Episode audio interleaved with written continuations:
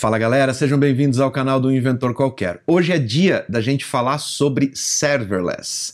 Isso mesmo. Só que hoje eu vou abordar o serverless, esse assunto tão popular no momento, de uma forma um pouco diferente e eu vou explicar para você por que, que tem tanto produto chamado serverless no mercado que na verdade não tem nada de serverless. Isso mesmo.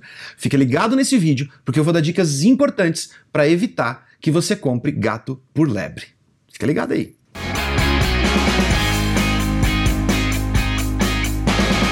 Você com certeza já ouviu o termo serverless e com certeza já tentou separar essas duas palavrinhas e fazer uma tradução literal.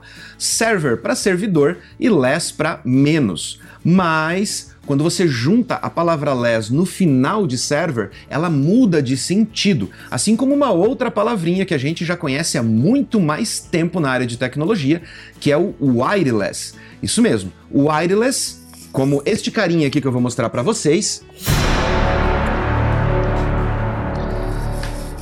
Esse é o meu dispositivo wireless aqui do escritório.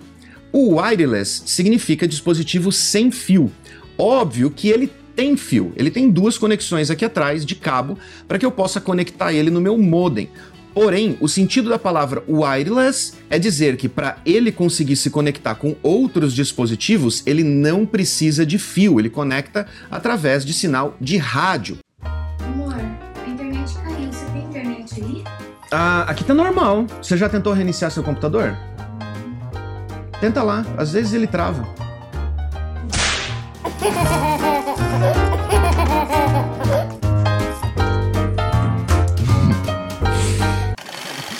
O dispositivo wireless significa dispositivo sem fio, mas não quer dizer que ele não possa ter fio. Porém, no caso do termo serverless, significa que você pode rodar a sua aplicação sem precisar gerenciar uma instância ou um servidor na nuvem ou num data center, ou seja onde você estiver hospedando essa aplicação. Porém, serverless não significa que a sua aplicação não vai precisar de um servidor, e sim que a parte do servidor ou das instâncias onde a sua aplicação vai rodar vai ser gerenciado pelo provedor de cloud que você escolheu para rodar essa aplicação, reduzindo assim o tempo que você gasta para gerenciar a sua aplicação de uma maneira geral. Porque daí você não precisa mais se preocupar com a parte de infraestrutura, instâncias, escalabilidade, nada disso, o provedor cuida para você. Porém, assim como muitos outros termos que a gente tem aí na área técnica, as empresas acabam se aproveitando destes termos que viraram modinha e acabam oferecendo gato por lebre. Deixa eu explicar para vocês um pouquinho a respeito da evolução dos servidores até a gente chegar em cloud, para que vocês consigam entender o que, que significa serverless de verdade. Lá nos anos 90, mais exatamente em torno de 1994, foi quando eu comecei a trabalhar com web. Naquela época, para você hospedar um site, você não tinha muitas opções, era tudo muito novo, muito diferente do que a gente estava acostumado com tecnologia até aquele momento. Comunicação via rede em longa distância era uma novidade super empolgante que a gente estava tentando aprender ou entender como ela funcionava. Muito poucos provedores no Brasil ofereciam hospedagem de sites e o provedor que existia próximo da cidade onde eu morava oferecia esse serviço como o que a gente chamava na época de colocation. O colocation nada mais é do que você pegar o seu próprio computador, um servidor, e colocar ele dentro desse data center, que na verdade era uma salinha de um escritório aonde tinha uma estante de madeira com várias CPUs e eles conectavam elas num link de internet síncrona para poder fazer com que as pessoas acessassem os dados que estavam dentro daqueles computadores. Sim, naquela época a gente escolhia para usar como servidores as máquinas que já não davam mais conta de fazer o trabalho em cima da nossa mesa. Hoje, servidores são tão potentes que não faria nem sentido você ter um deles na sua mesa tentando utilizar ele para o seu trabalho do dia a dia. Veja como as coisas se invertem ao longo do tempo. Mas voltando para o foco, quando você fazia um colocation, você estava colocando um servidor físico, literalmente literalmente uma máquina, uma CPU lá dentro do data center para poder servir as suas páginas ou a sua aplicação. Alguns anos depois, surgiu um outro produto que na época chamava-se de virtualização. Esse produto chamava-se cPanel. Eu acho que ele até existe ainda hoje, mas faz muito tempo que eu não vou atrás de informação a respeito do cPanel, então eu não sei em que pé ele está, se ele evoluiu, se ele não evoluiu. Mas naquela época, cPanel era vendido como servidor virtual, quando na verdade a única coisa que ele fazia era particionar o sistema operacional ou algumas pastas dentro do servidor e limitar o acesso de quem estava contratando aquela conta. Podemos até chamar esse tipo de técnica de pai do cloud ou de vovô, porque o cloud veio vários anos depois com a pioneira AWS, quebrando vários paradigmas e disponibilizando os serviços de uma forma completamente diferente para que a gente pudesse consumir. Entrando nesse ponto, os primeiros serviços online baseados em cloud foram da AWS, eles eram serviços virtualizados, o mesmo serviço que hoje você conhece como EC2. O EC2 nada mais é do que uma grande máquina que roda várias instâncias virtuais de sistemas operacionais dentro desse sistema operacional principal. Ou seja, são várias camadas de sistemas operacionais e quando você cria uma instância lá dentro desta máquina, você tem acesso completo a ela, como se ela fosse uma máquina real. Isso é a virtualização de verdade. Porém, o termo cloud também foi distorcido ao longo do tempo e muitas empresas hoje oferecem contas de hospedagem, crie seu site, coloque o seu site na nuvem, quando na verdade eles estão vendendo os mesmos planos que eles vendiam antes do termo cloud se tornar tão popular e eles oferecem exatamente os mesmos recursos, as mesmas limitações. Você não consegue levantar múltiplas instâncias, você não consegue gerenciar load balancing, escalabilidade, você não tem acesso realmente ao sistema operacional da máquina para poder cuidar. A única diferença é que o termo cloud foi de certa forma vulgarizado por estas empresas para tentar vender serviços porque era a palavrinha da moda. E quem não entende o que é cloud acaba comprando gato por lebre. Mas a Amazon não parou no EC2. Logo depois veio um serviço chamado ECS, que é o Elastic Container Services, que basicamente trabalha com containers Docker, permitindo que você levante a sua aplicação baseada em containers dentro das suas instâncias EC2 e reduza o tempo gasto no gerenciamento das suas instâncias. Porém, é bom deixar bem claro aqui que o ECS ainda não é uma solução serverless, especialmente se você está usando o ECS com EC2, que ele vai criar uma instância dentro da sua conta, você tem acesso a essa instância e você paga pelo tempo em que essa instância estiver ativa rodando a sua aplicação. Você continua tendo acesso ao que caracteriza uma aplicação baseada em servidor. Mas a Amazon não parou por aí. A Amazon evoluiu o ECS e criou um outro serviço chamado Fargate. O Fargate ele basicamente abstrai a camada do gerenciamento de instâncias e levanta os seus containers numa camada especificamente criada para gerir containers. E você já não paga mais pela instância. E aí, isso agora é serverless, correto? Não, isso ainda não é serverless. Preste bem atenção nesse pequeno detalhe que eu vou explicar para vocês. O Fargate, ele cobra de você o valor de provisionamento dos recursos necessários para que você rode os seus containers. Ou seja, ao invés de você pagar uma instância inteira e o provisionamento de CPU, memória e disco da sua instância, você ainda assim vai pagar um valor de provisionamento, porém para memória, CPU e disco do container. Tudo bem, é menos, mas você continua pagando pelo provisionamento de recursos. Mudar o nome de instância para container e continuar tendo o mesmo modelo de cobrança não muda o fato de que você está cobrando do cliente pelo provisionamento da infraestrutura. Então você continua pagando por um servidor. Mas é importante ressaltar aqui que cada um desses produtos foi desenvolvido para atender uma demanda específica.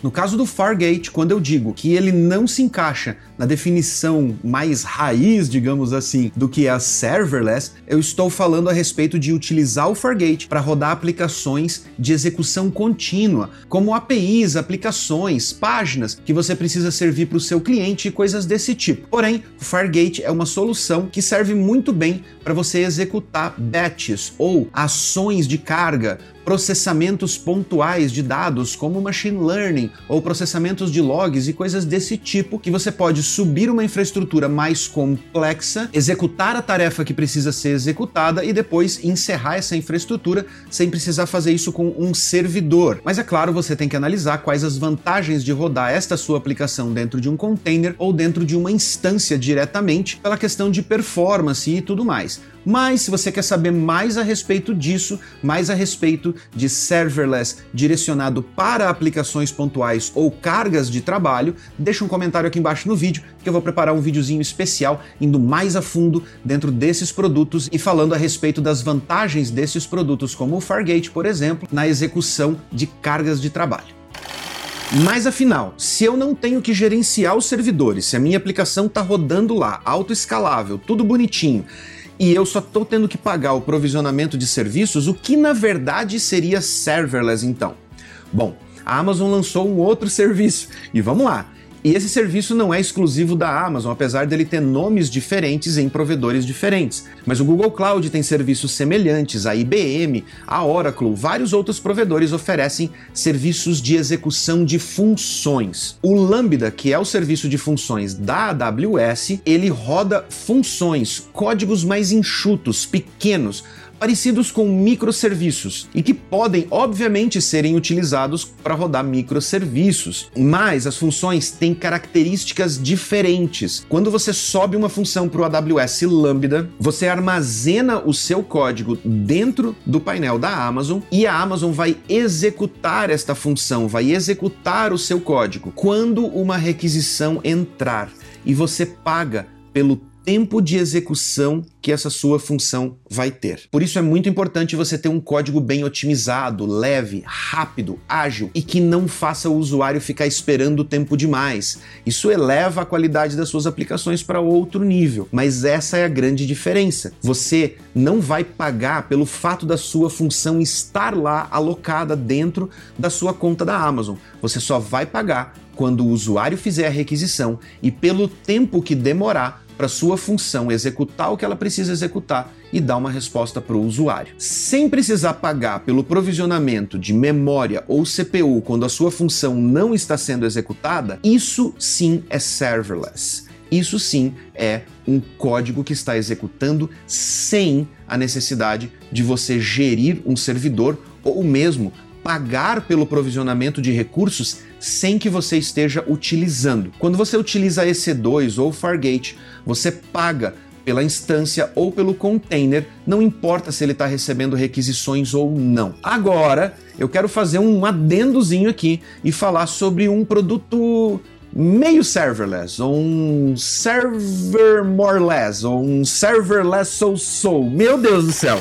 Mas vamos chamar então de pseudo serverless, ok? O pseudo serverless da Amazon chama-se App Runner. O App Runner utiliza containers para poder rodar códigos mais complexos do que você conseguiria rodar dentro do AWS Lambda, como por exemplo APIs, aplicativos ou mesmo processamento de dados mais complexos como machine learning ou processamento de logs, enfim, o que você precisar rodar lá dentro dele. Porém, ele tem uma pequena vantagem que deixa ele um pouquinho mais perto do termo real do que significa serverless, que é o App Runner. Ele só te cobra o provisionamento de memória enquanto a sua aplicação está ociosa. Veja bem, quando a sua aplicação estiver servindo requisições ou estiver processando dados, você vai pagar pelo valor integral do que você provisionou de CPU e de memória para aquele container que está executando a sua aplicação. Porém, quando a sua aplicação não está em uso,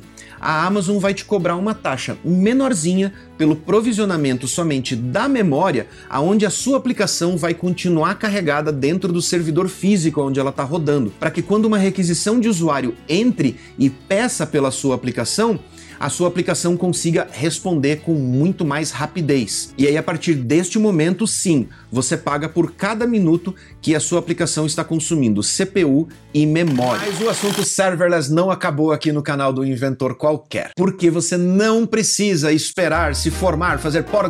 Porque você não precisa esperar se formar, fazer por... Ah, pós-graduações, caralho. Porque você não precisa esperar se formar, fazer pós-graduação, doutorado, mestrado e virar o PhD das galáxias para poder utilizar serverless. Você pode começar a trabalhar com serverless na sua aplicação atual. Você não precisa mudar a sua aplicação toda para serverless, ou migrar, ou pensar na arquitetura totalmente nova. Não há necessidade de você fazer isso.